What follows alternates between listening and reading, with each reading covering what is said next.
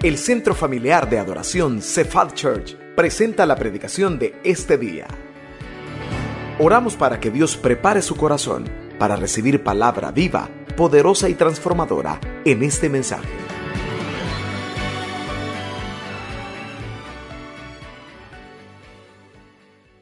Eh, recibiendo su entrenamiento para poderle recibir a usted a partir del día 20 en todos nuestros servicios. Tenemos todas las medidas de limpieza, de sanitización. Hoy está tan de moda esa palabra. Un amigo me decía por ahí, hoy en vez de hablar de santificación, hoy se habla de sanitización, ¿verdad?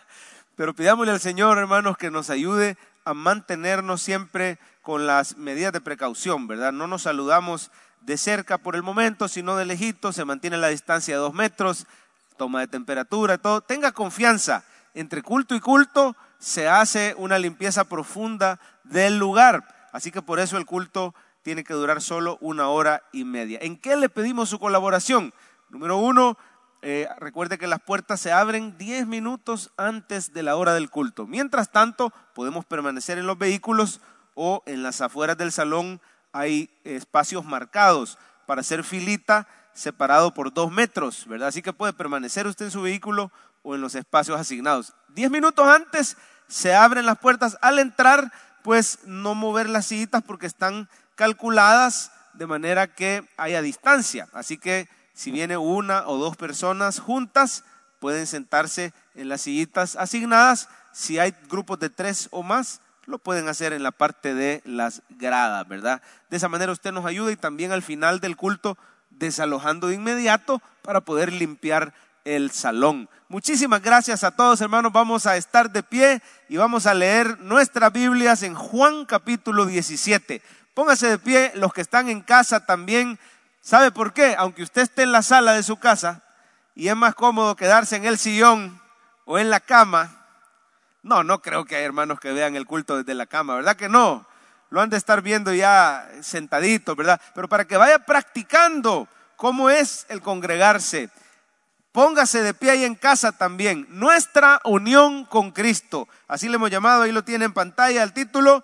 Nuestra unión con Cristo. Hoy vamos con la parte 2. Y dice así la palabra del Señor en Juan 17, del 20 al 26. Adivine quién está orando aquí en esta parte. Nuestro Señor Jesús. Miren la oración que se echa el Señor Jesús. Dice él, mas no ruego solamente por estos sus discípulos, sino también por los que han de creer en mí por la palabra de ellos, para que todos sean, como dice Jesús, ¿qué quiere Jesús? Que todos seamos uno, como tú, oh Padre, en mí, y yo en ti, que también ellos sean uno en nosotros. Mire cómo habla de la unión con Cristo. Para que el mundo crea que tú me enviaste. La gloria que me diste, yo les he dado para que sean, ¿qué dice Jesús? Uno. Así como nosotros somos uno. Mire, así como la Trinidad está unida, así nosotros quiere el Señor que estemos unidos. Yo en ellos y tú en mí, para que sean perfectos en unidad. Ya va viendo usted cuál es el tema que se repite, ¿verdad? Para que el mundo conozca que tú me enviaste y que los has amado a ellos como también a mí me has amado. Versículo 24. Padre, aquellos que me has dado, quiero que donde yo estoy, también ellos estén conmigo. Mire lo que pide Jesús, para que vean mi gloria que me has dado, porque me has amado desde antes de la fundación del mundo. Padre justo, el mundo no te ha conocido, pero yo te he conocido y estos han conocido que tú me enviaste, les he dado a conocer tu nombre y lo daré a conocer aún. Oiga esto, para que el amor con que me has amado esté en ellos y yo en ellos. Vamos a orar. Bendito Dios, háblanos a través de tu palabra. Qué precioso es poder leer las palabras que salieron, Señor, de tu boca en esa oración. Y cuál es lo que tú anhelas, tu voluntad para nuestras vidas como creyentes y como iglesia tuya. Te pido, Señor, que nos hables de tal manera que sea bien clarito el mensaje, sencillo, fácil de entender, pero también que sea impactante y práctico para que podamos, Señor, vivir como tú quieres que vivamos, pegados a ti, unidos a ti, que nada ni nadie nos pueda separar, especialmente las circunstancias difíciles como las que estamos viviendo. Ayúdame a mí y a mis hermanos. Todos dependemos de ti. Dígale al Señor, dependo de ti. Te necesito. Amén. Amén. Pueden sentarse, hermanos y los hermanos que están en casa también. ¿Quién se acuerda cómo pasó la noche del 31 de diciembre? Yo me acuerdo. ¿Usted se acuerda con quién la pasó? ¿Dónde la pasó? Yo no sé si en algún momento usted pensó, yo creo que todos pensamos, bueno, vamos a ver cómo nos va en este 2020, ¿verdad? En este 2020. Pero me imagino que a usted le pasó como a mí, que nunca, jamás nos imaginamos lo que el 2020 traería. Yo he hablado con mi esposa uno de estos días y le digo, imagínate que nos hubiera dicho el Señor, menos mal que el Señor no nos, no nos avisa directamente qué pruebas nos vienen. Sí nos pasa diciendo en su palabra que, que estemos alertas, que estemos atentos, que nos agarremos siempre de Él, que confiemos, en el mundo tendréis aflicción. O sea, nos avisa en general, ¿verdad? En el mundo tendrán aflicción, pero confíen. Yo he vencido al mundo. Acuérdense que yo estoy con ustedes todos los días. Nos avisa en general, pero no nos dice específico. Mira, va a venir una pandemia y la iglesia va a cerrar. Yo no sé qué, qué hubiera hecho usted si el 31 le hubiera avisado el Señor. La iglesia, a partir de marzo, va a cerrar seis meses y tú vas a pasar esta y esta y esta y esta prueba te va a dar la enfermedad o te van a suspender en el trabajo, se te va a morir el chucho, porque eso nos pasó a nosotros en el 2020, ¿verdad? Diferentes cosas que nos hubiera avisado el Señor, yo no sé si nos hubiéramos hasta desanimado. Pero mire hermano, decía el salmista, está mi alma apegada a ti. ¿Y qué más dice? Tu diestra me ha sostenido.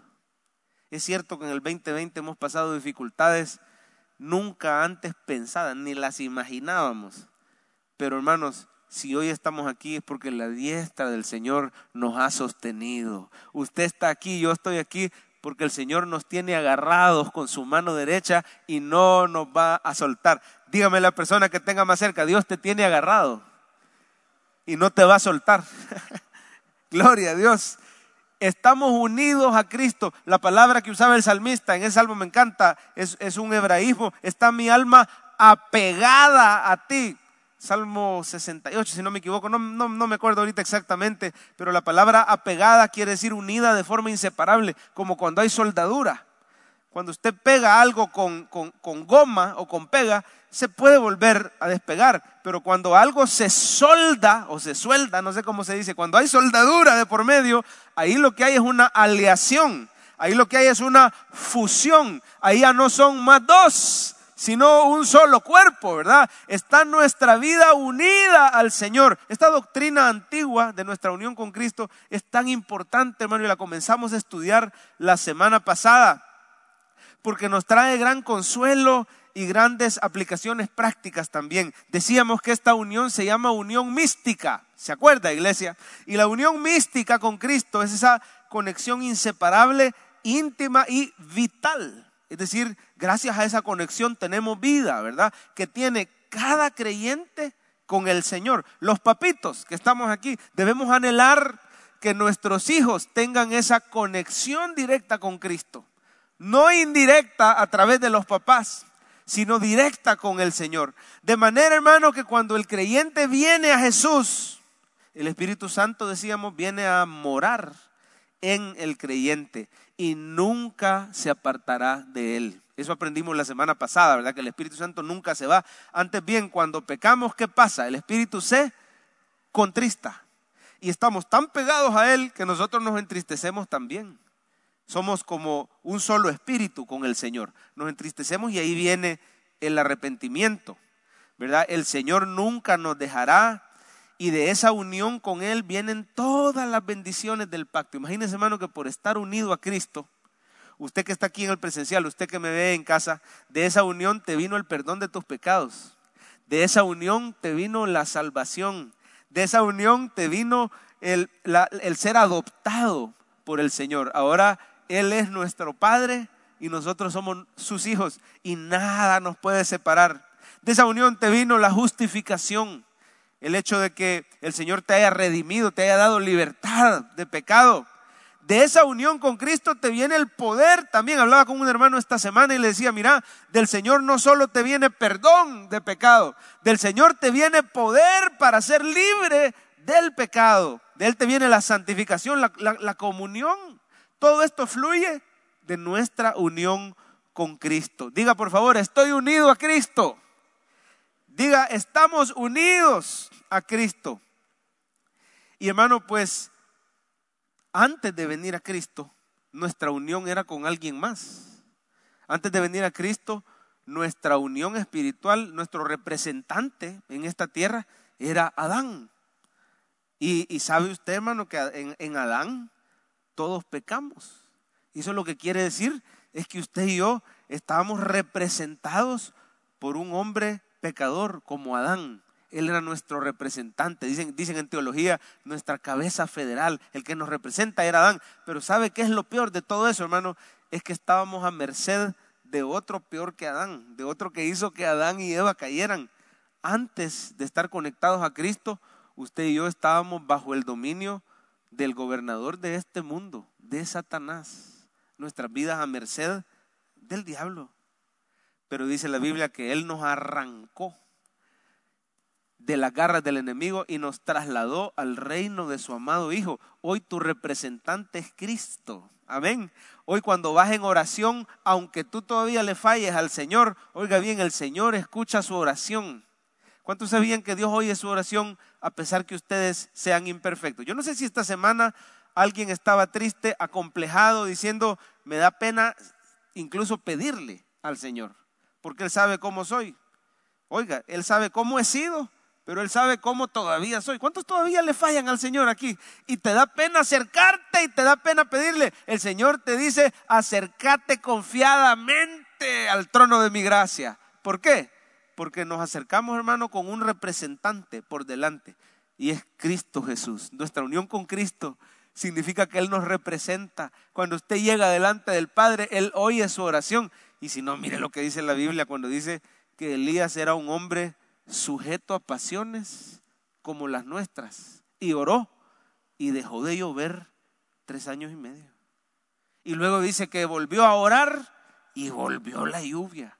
Yo no sé qué imposible estás enfrentando hoy, pero el Señor te dice, ora con fe, ora en el nombre de Jesús, porque yo te represento. ¿Cuántos reciben esa palabra? La Biblia nos daba cuatro ejemplos de cómo es esa unión. Solo estoy rápidamente recordando lo que vimos la semana pasada. El primer ejemplo, hermano, de esa unión es como un tronco con sus ramitas. Ahí lo vamos a ver en pantalla en este momento. Ahí lo tiene. Está el tronco, ¿verdad? La vid y están las ramitas. Así como la rama está unida al tronco y mientras esté unida hay esperanza, aunque hayan todos los de mí, nada podéis hacer. Pero lo, mire lo contrario, unidos a mí, todo lo puedo en Cristo que me fortalece. No importa lo que estés pasando. Óigame bien, esta es palabra de Dios para usted. No importa lo que estés pasando. Si tú has dicho esta no salgo, si tú has dicho esto es muy difícil, si tú has dicho se perdió todo, si tú has dicho esto es imposible, para Dios no hay nada imposible.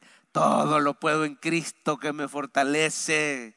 Hay esperanza para tu vida porque estás unido a Cristo. Estás unido a Cristo como la cabeza está unida al cuerpo. Ahí tiene usted la imagen. Mientras la cabeza esté unida al cuerpo, hay esperanza para ese cuerpo, porque esa cabeza va a pensar por él.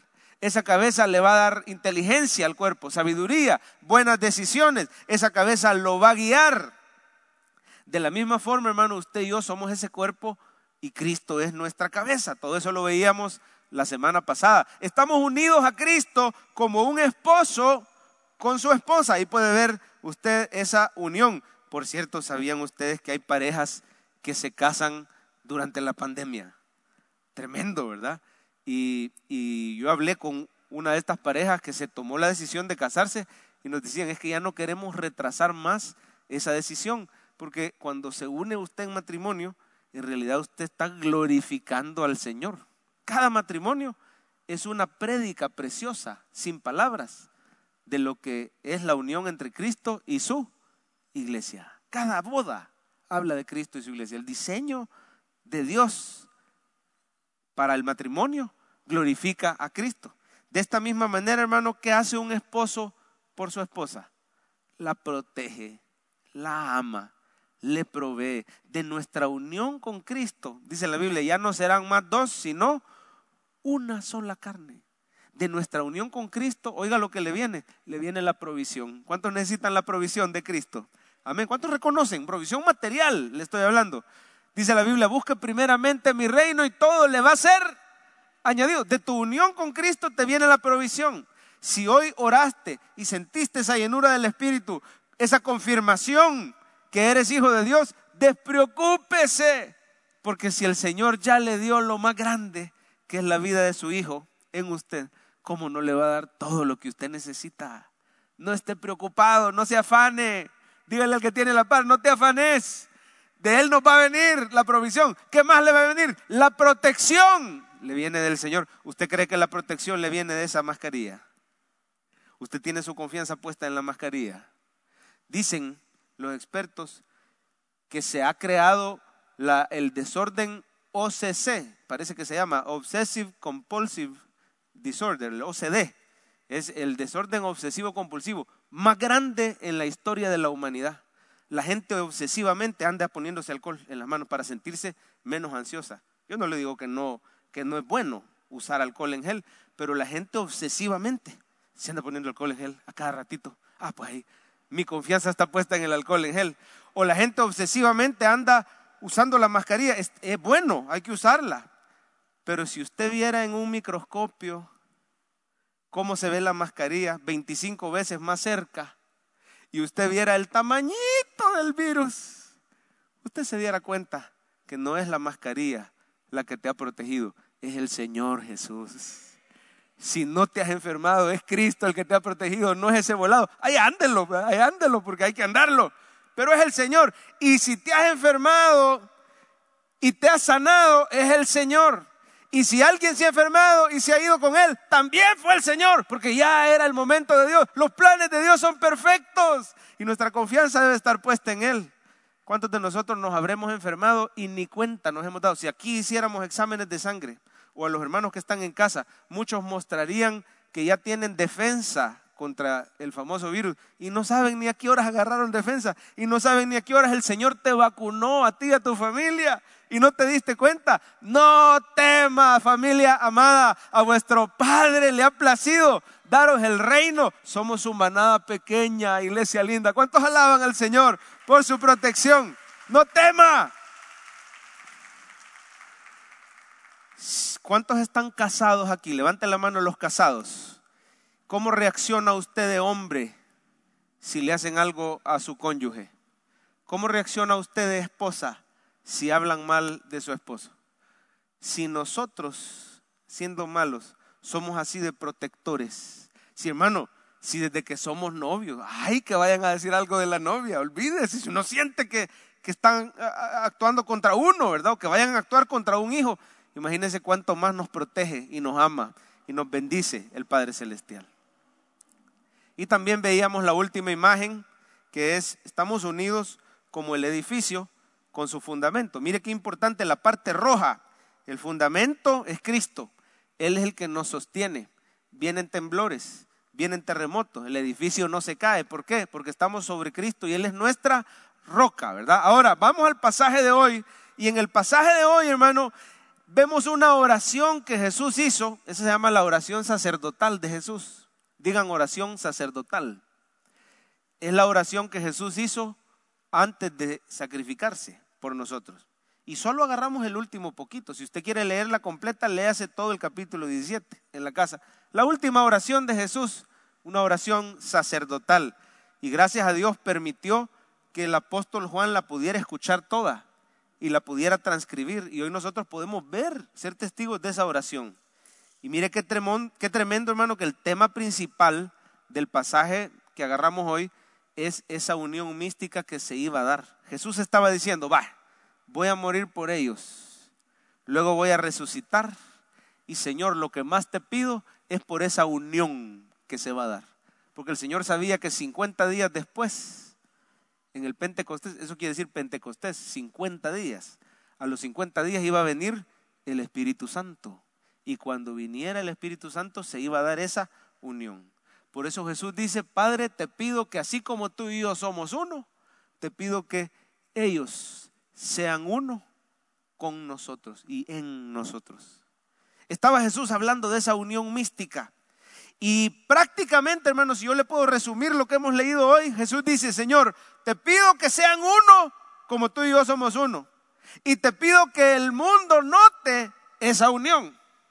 Y te pido que ellos disfruten de esa unión. Eso es prácticamente lo que leímos hoy. Diga por favor, que sean uno, que el mundo note y que ellos disfruten esa unión. Así que hermano, veíamos la semana pasada las primeras dos aplicaciones de esa unión. Somos uno, ¿verdad? Con, con Cristo. Nadie nos puede separar y decíamos, por lo tanto, en primer lugar, luchemos por cortar el pecado. No puedo estar unido a Cristo y unirme también al pecado o separarme por ratitos de Cristo, ¿verdad? Tenemos que mortificar la carne, luchar contra el pecado. Y no vamos a repetir todo lo que vimos la semana pasada, pero se acuerda que parte importante de esa lucha con el pecado es tener un confidente y poderle confesar al Señor mi pecado, recibir el perdón, el poder y hablar con ese confidente, ¿verdad? Y la otra aplicación práctica era si estamos unidos a Cristo, sirvamos a los hermanos en Cristo y reconciliémonos. No podemos estar, ser miembros del cuerpo de Cristo, ser una mano, por ejemplo, y estar brava con la otra mano. No me hablo, ¿verdad? Somos miembros del mismo cuerpo. O no podemos estar ociosos y no estar sirviendo. Cada miembro del cuerpo de Cristo tiene un don. Ahora vamos a ver las últimas dos aplicaciones, hermano, con la ayuda de Dios. En los próximos 20 minutos vamos a ver estas últimas dos aplicaciones. En primer lugar, o sería la tercera aplicación, ¿verdad? Si en verdad estamos unidos al Señor. Número tres, disfrutemos del compañerismo con Jesús. Disfrutemos del compañerismo con Jesús. Yo quiero que vea, por favor, cómo Jesús habla de ese amor que Él quiere que disfrutemos. En los versículos que leímos, versículo 24 en adelante. Léalo conmigo. Dice, Padre, aquellos que me has dado, quiero que donde yo estoy, también ellos estén conmigo, para que vean mi gloria. ¿Cuál era la petición de Jesús? Que estemos siempre pegados a Él. Hay una canción preciosa de, creo que es de Jesús Adrián Romero, que dice, quiero vivir pegado a ti, pegado aquí contigo. Quiero vivir pegado a ti, pegado a ti, mi amigo. Qué precioso es ver nuestra relación con Cristo como vivir pegados, como decía el salmista, que esté mi alma apegada a ti.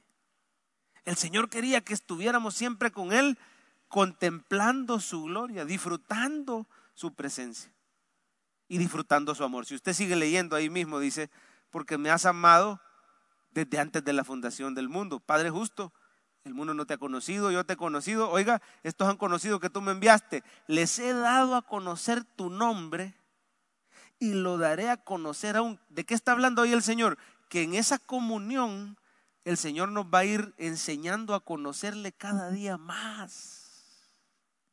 Está hablando de intimidad. ¿Sabías, hermano, que tú ya empezaste a conocer al Señor, pero Él quiere que le conozcas y le ames cada día más?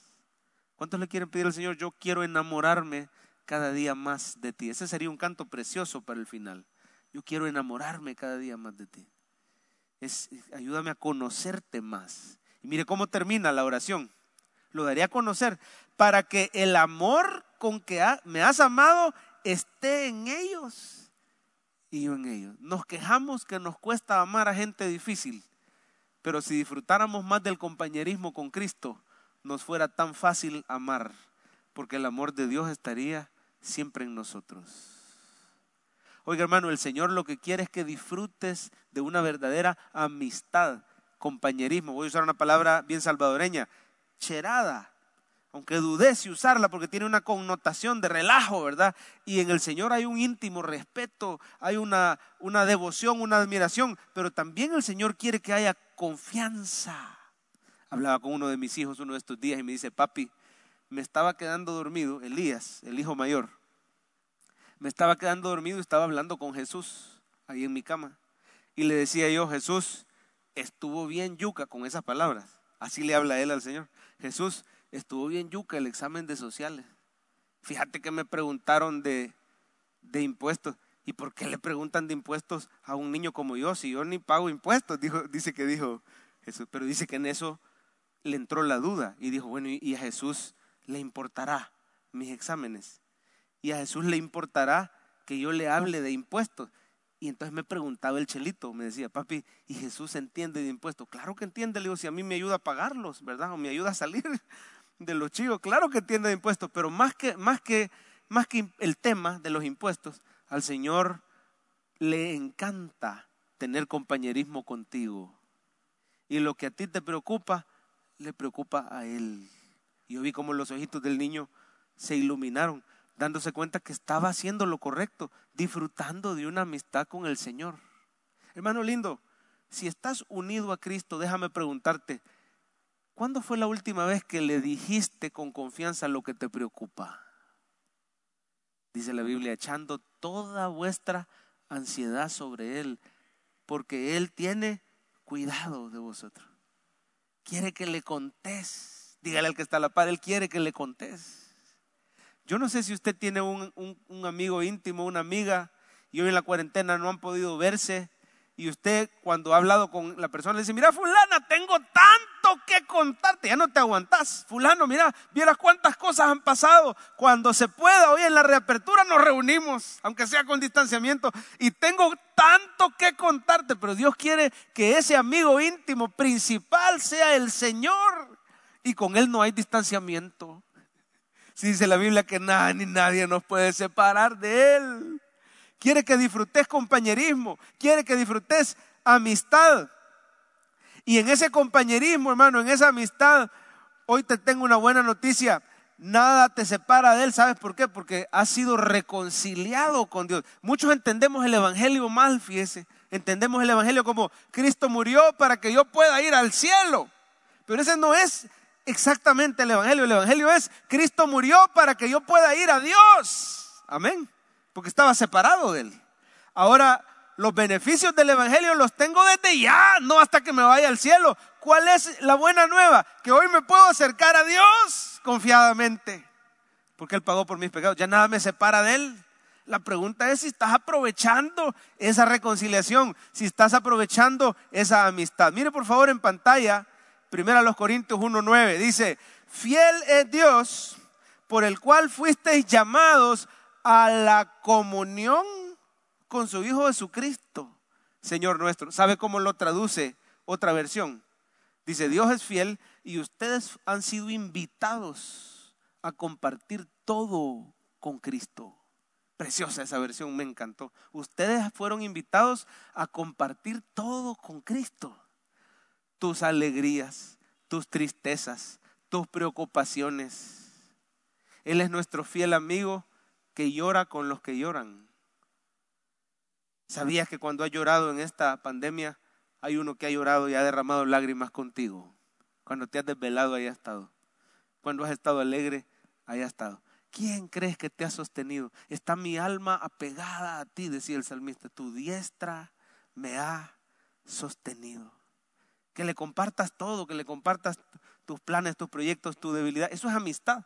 Una de las cosas que más extrañábamos con mi esposa es las salidas que Dios nos permitía tener los días miércoles, porque el día miércoles hay culto presencial. Entonces tenemos una dinámica ahí por lo cual íbamos a comprar pan dulce y todo, ¿verdad? Pero entonces en las mañanas, después de dejar a los chicos en el colegio, ¿verdad? Que eso también lo extrañamos. dejar a los chicos en el colegio. ¿Cuántos dicen amén? Los niños no extrañan esa parte, pero los papás sí, ¿verdad? Y pues yo pasaba por ella, ella estaba terminando su devocional, yo lo había hecho más temprano, entonces ya iba yo por ella y nos íbamos solo ese día a desayunar fuera de la casa. Ese día no cocinábamos, nos íbamos a comer por ahí en un comedorcito aquí cerca. Después de comer, mira, ahí en la comida había amistad, compañerismo, ¿verdad? Y como todo cerrado ahorita, no se podía y el compañerismo hasta cierto punto de los papás sufre un poquito esa intimidad porque hoy todo el tiempo, ¿verdad? Es una alegría tener a los niños, ¿verdad? No crean que les estoy diciendo que estorban, ¿verdad? Chelito lindo, sino que el, compañerismo, ¿verdad? En la pareja hace falta poder darse una escapadita y estar los esposos platicando, dejar el celular a un lado. Y luego nos íbamos a, a un súper a comprar el pan dulce. Ese tiempo de compañerismo, hermano, si hace tanta falta con la pareja, imagínese Enoch, que dice la Biblia que caminó con Dios. Caminó con Enoch con Dios y no murió, sino que fue, fue llevado, fue trasladado al cielo. Y el Señor quiere que tú y yo aprendamos a caminar con Él, de la mano con Él, conscientes de nuestra relación con Él. ¿Sabe cómo le dijo Dios cómo se refirió Dios a Abraham. Dijo que Abraham era su amigo. Voy a hacer algo yo sin contárselo, dijo en cierta ocasión, a mi amigo Abraham. El Señor quiere que tengamos una comunión con Él preciosa, ¿verdad? Los amigos de Job, bien o mal, ¿verdad? ¿Cuántos están leyendo el libro de Job en este mes? Amén, ese es el libro del mes, hay que leerlo, pero en algún momento empiezan estos amigos de Job a quererlo eh, eh, motivar, ¿verdad? Y uno de ellos dice unas palabras preciosas, vuelve ahora en amistad con Dios y por ello te vendrá bien. Yo quiero que usted pueda decir esta mañana, vuelve ahora en amistad con Dios, dígalo. Y por ello te vendrá bien. Si, si hemos perdido esa amistad con Dios, el Señor nos está llamando a volver a apartar el tiempo a volver a apartar un lugar, a disfrutar todos los días, hermano, de la palabra, del programa Estudiemos la Biblia. Ahí lo va a ver en pantalla en este momento. ¿Conoce usted este programa? El programa Estudiemos la Biblia, ahí está en pantalla ahorita. Es un programa que su iglesia le da para ayudarle a usted a ese compañerismo con Dios. Por favor, no vea su tiempo devocional como una checklist. Tengo que leer el capítulo de hoy, tengo que leer el versículo de hoy, tengo que hacerle las preguntas al versículo de hoy. Check, check, check. Va, ya estuvo, ya salí de esta pendiente. No lo veas así. Mira tu tiempo devocional como un privilegio que tienes de reunirte con tu amigo, con tu compañero, con el único amigo fiel. Amén. Y otra, otra manera de aplicar esto del compañerismo con Dios es, hermano, que lastimosamente otros tenemos compañerismo con el mundo y compañerismo con malas amistades, con malas compañías. Y una forma práctica de, este mensaje de la unión con Cristo es que Él nos está llamando más compañerismo con Él y empezar a ser más selectivo con nuestras amistades.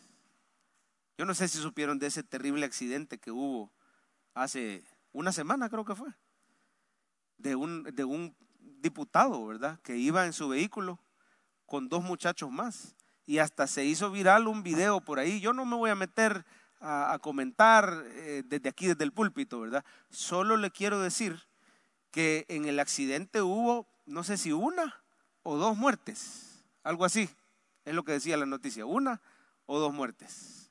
Y no se ha esclarecido bien cómo fue, ¿verdad? Pero parece ser que alguna de las partes ahí pudo haber ido alcoholizado. Y yo le quiero decir algo, imagínese que uno de los tres, imagínese que mala suerte, que alguno de los tres hipotes que iban en ese carro tal vez ni tomaba usted. Yo no sé, yo no los conozco. Yo solo vi la noticia y vi el video. Pero tal vez se ha dado el caso que se da un choquetazo de esos y fallece una persona que ni chupaba, perdónenme la palabra, mi es salvadoreño, que ni, bebía. Pero ¿y qué andaba haciendo a las dos de la mañana con, con el otro bolo y con la otra bola? ¿Qué andaba? ¿Me entiende? Es decir, si nuestras amistades, dice la Biblia que la amistad con el mundo no es de Dios. El que quiere ser amigo del mundo se constituye enemigo de Dios. Disfrutar tu compañerismo con Cristo también significa ser más selectivo con las amistades. Dios está hablando que quizás en esta cuarentena Él la ha usado hasta para apartarte de amistades que no convenían. No, pastor, pero es que yo salgo con ellos, pero yo no me voy a beber como ellos. Yo hasta aprovecho de testificarle. No nos engañemos. Las malas amistades, las malas compañías corrompen las buenas costumbres. Y tenemos que cortar. Tenemos que apartarnos. Tenemos que ser radicales. ¿verdad? Una hermana muy sincera hablaba con nosotros y nos decía, pastor, es una confesión que le quiero hacer a ustedes, a mi esposa y a mí una confesión, Yo ya se lo confesé a mi esposo primero y nos dio permiso para con alguien del sexo de sociales, ¿verdad? Porque fíjese que yo estaba en una amistad con alguien del sexo opuesto. Y a pesar que empezó con una amistad, digamos, eh, inocente, pero pronto yo me vi enredada y atrapada en esa amistad. ¿Y qué va a creer que hoy con la cuarentena, pues se cortó esa amistad sin querer, porque se dejaron de ver, se dejaron de hablar, se enfrió esa amistad. Y ella empieza con más amistad con su esposo. Y empieza con más amistad con... Le estoy diciendo, hermano, una persona que había entrado en tal nivel de amistad con, el, con, con este otro compañero, había entrado en tal nivel que estaba considerando ya dejar su hogar. Pero el Señor hizo un milagro. Simplemente la cuarentena enfrió todo. Y esta persona decía, de plano, ¿qué, estaba pensando yo? y, de esa amistad con su esposo y de esa amistad con Dios le vinieron fuerzas de lo alto para hacer dos cosas. Lo primero, confesarle al esposo y le contó. Y el esposo sabe que Dios había preparado todo porque perdonó y se convirtió en un aliado y juntos empezaron a, a arreglar la cosa. Y lo segundo, le dio fuerza para cortar esa otra relación. En esta cuarentena Dios ha salvado un montón de matrimonios, Dios ha corregido un montón de situaciones en el hogar y Dios ha apartado un montón de compañerismos que no convienen. Y en segundo lugar, hermano, si en verdad estamos unidos al Señor, testifiquemos al mundo de su evangelio. Esa es la segunda o, la cuarta, ¿verdad? Aplicación de toda la serie. Testifiquemos al mundo de su evangelio. Mire por favor los primeros versículos. Yo quiero que usted vea del 20 al 23 de los que leímos hoy. Mas no ruego, dice Jesús, solamente por estos, sino por los que han de creer en mí, todos los que se van a convertir, ¿verdad? Por la palabra de ellos. Oiga esto, ahí está implícito la predicación. Por la palabra de los discípulos va a haber un montón de gente que se va a convertir y el Señor está orando por todos esos que se van a convertir. Ahí estaba orando por usted, ahí estaba orando por mí, amén. Y ahora dice que todos sean uno, como tuvo Padre en mí yo en ti. Oiga esto, que también ellos sean uno para que el mundo crea. Diga conmigo, para que el mundo crea. ¿Cuál es uno de los propósitos de la unión? Que el mundo crea que tú me enviaste. La gloria que me diste yo les he dado para que sean uno, así como nosotros somos uno. Listo. Yo en ellos, tú en mí, que sean perfectos en unidad para que el mundo conozca que tú me enviaste. Cuando el mundo ve nuestra unión con Cristo, cuando el mundo ve a Cristo reflejado en nuestra vida, con un buen testimonio, con la palabra que el Señor pone para consolar, para hacer llamamiento, ¿verdad? Cuando el mundo ve y oye eso, el mundo conoce al Señor y el mundo cree. ¿De qué sirve nuestra unión con Cristo? Para que el mundo crea. Por lo tanto, testifiquemos de Cristo. Si de verdad estamos unidos, hermano, no va a haber nada más importante que la gran comisión. Usted, usted le diera importancia a las últimas palabras que le dijo su amigo aquí en esta tierra. Imagínese que usted está en los últimos momentos de un amigo y su amigo le dice, vení, vení, te quiero decir algo antes de irme.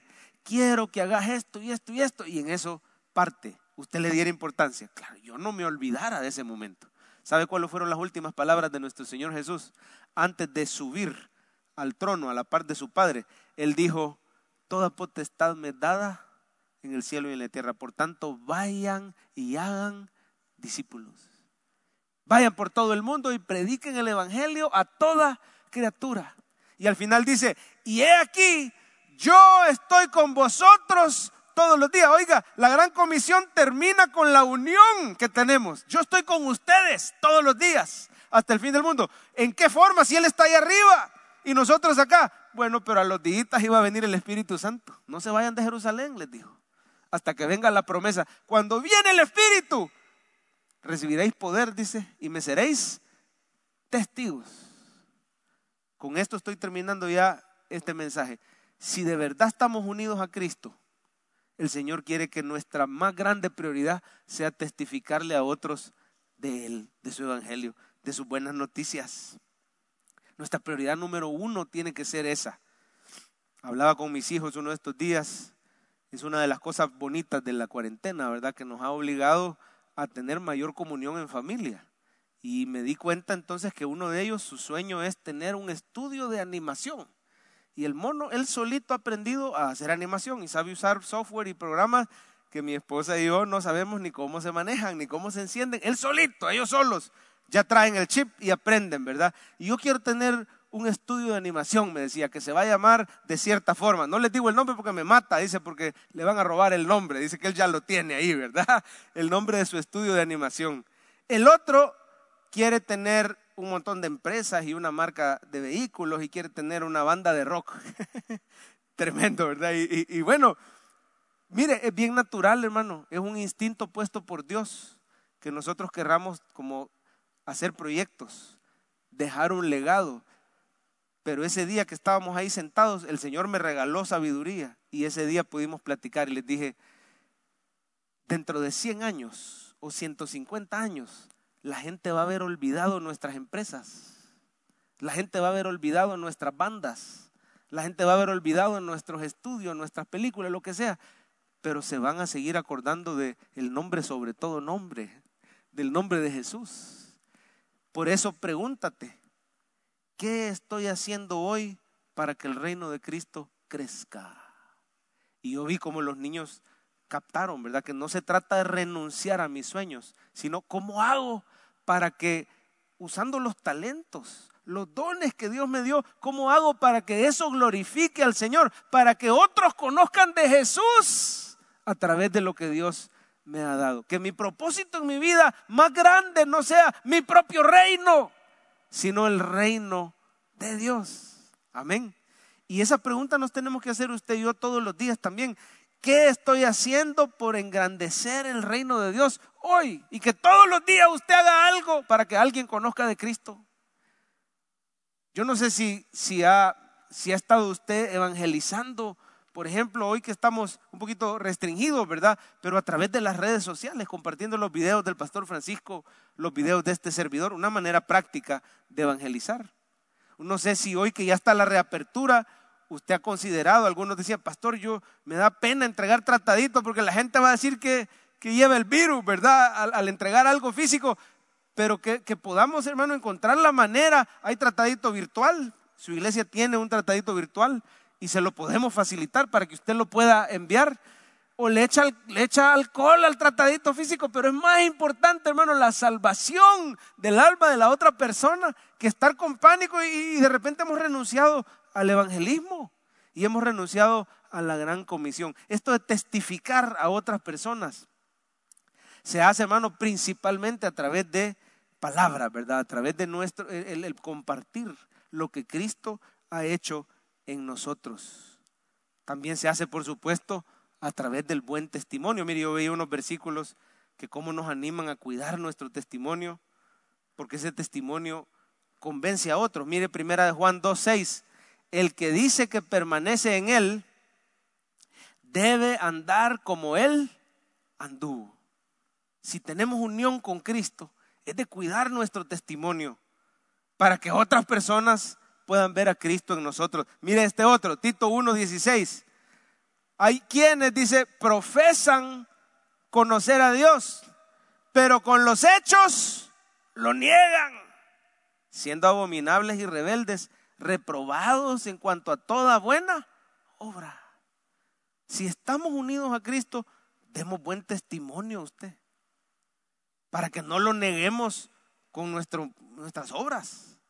No te van a creer que eres cristiano si tus obras lo niegan. Una razón más para la santificación. Ah, pero es que el Señor a mí me perdona. No, si de que te perdona, te perdona, pero el alma de alguien se puede perder por tu mal testimonio. Y si le entregamos esas áreas al Señor y procuramos dar buen testimonio y, le tomamos seriedad a las últimas palabras de nuestro Señor, muchas almas van a ser salvos. Él dijo, vayan y hagan discípulos. Así que mire, mire en pantalla esta frase que resume, ¿verdad? Si en verdad estoy unido a Él, vamos a ver esa frasecita, léala conmigo, si en verdad estoy unido a Él, voy a hablar como Él, ¿qué más? Voy a andar como Él ¿Y qué más? Le voy a contar a otros de él. Se me fue el tiempo, pero termino solo con esto. Cuando empezamos a andar de novios con, con mi esposa, con Janine, hoy este año vamos a cumplir, ¿cuánto? Quiero ver, 16. ya me voy a equivocar. 16 años de casados. Pero antes anduvimos cuatro de novios. Yo no sé si tenés unas fotos por ahí de cuando andábamos de novios con Janine. Hace rato, mira, ahí estamos, en un retiro de jóvenes. Ahí estábamos de novios, bien cipotes. Ella, ella está igualita, ella no ha cambiado nada, ¿verdad? Un poquito ha cambiado, ¿verdad? Yo sí he cambiado. Mira, las otras, hermanos, si las tenés por ahí. Fotos, esas eran de la boda y de la luna de miel. Eso fue en el 2004, noviembre del 2004. Pero en esos cuatro años que anduvimos de novios, del 2000 al 2004, ocurrió algo, hermano. Y es que hubo un distanciamiento, así se lo digo, hubo un distanciamiento mío con mis amigos. Y era lógico, porque ¿de quién cree usted que quería yo pasar hablando día y noche? Solo quería pasar hablando de, de Me enamoré, cuando la conocí me volví loco, me enamoré y entonces estaba físicamente con mis amigos porque ella me permitía seguir viendo a los amigos, ¿verdad? pero en mi corazón yo quería estar con ella, ¿verdad? Todo el tiempo. Entonces, estando con mis amigos, les hablaba de ella y les contaba de ella y les decía de nuestras conversaciones y les decía de nuestro... Cuando se acercaba la fecha, hermano, ya de, la boda, solo de eso quería pasar hablando y planeábamos la boda y, de Yanin, de Yanin, de Yanin. Entonces, fue lógico que de repente me enteraba yo que se habían reunido los cheros y se les había olvidado comentarme de sus planes. Y cuando ya nos acercamos, vi, ¿qué pasó, hombre? ¿Por qué no me dijeron que iban a salir? Y entonces me decían, mira, es que te vamos a ser sinceros, estamos en otra sintonía. O sea, somos cheros y te queremos, pero nosotros estamos solteros, pues.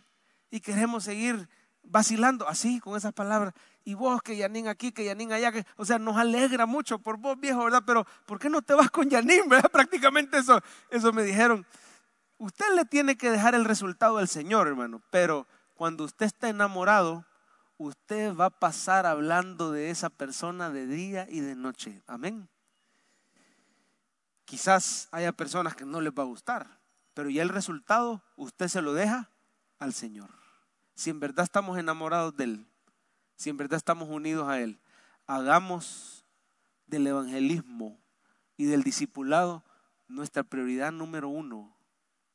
Así que voy a poner el resumen de los mensajes del domingo pasado y de este aquí en pantalla, mientras pasan mis hermanos de alabanza en este momento. Esta es la conclusión. La conclusión es, hermano, que estamos unidos a Cristo por el Espíritu Santo y nada nos puede separar de Él.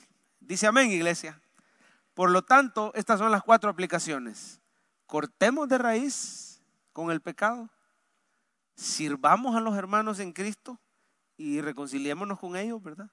Y hoy vimos disfrutemos del compañerismo con Jesús y testifiquemos al mundo de su evangelio. Vamos a estar de pie, iglesia, un momentito para terminar adorando al Señor. Esperamos que este mensaje haya sido de bendición para su vida. La Biblia dice que Dios es santo y el ser humano es pecador, pero en su gran amor, el Padre envió a Jesucristo a morir en la cruz para pagar por nuestros pecados Luego lo resucitó para darnos vida eterna. Si usted cree en Cristo como Salvador y Señor, hable con Él diciendo, me arrepiento, perdona mis pecados, te ruego que me salves. Ponga su fe en Él y crea que solo Cristo le puede salvar. Bienvenido a la familia de Dios. Le invitamos a congregarse en Cephal Church los domingos a las 7 a.m., 9 a.m. 11 a.m. y 5 p.m. Visite nuestro sitio web cefadchurch.org o búsquenos en las redes sociales como Cefad Church. Dios le bendiga.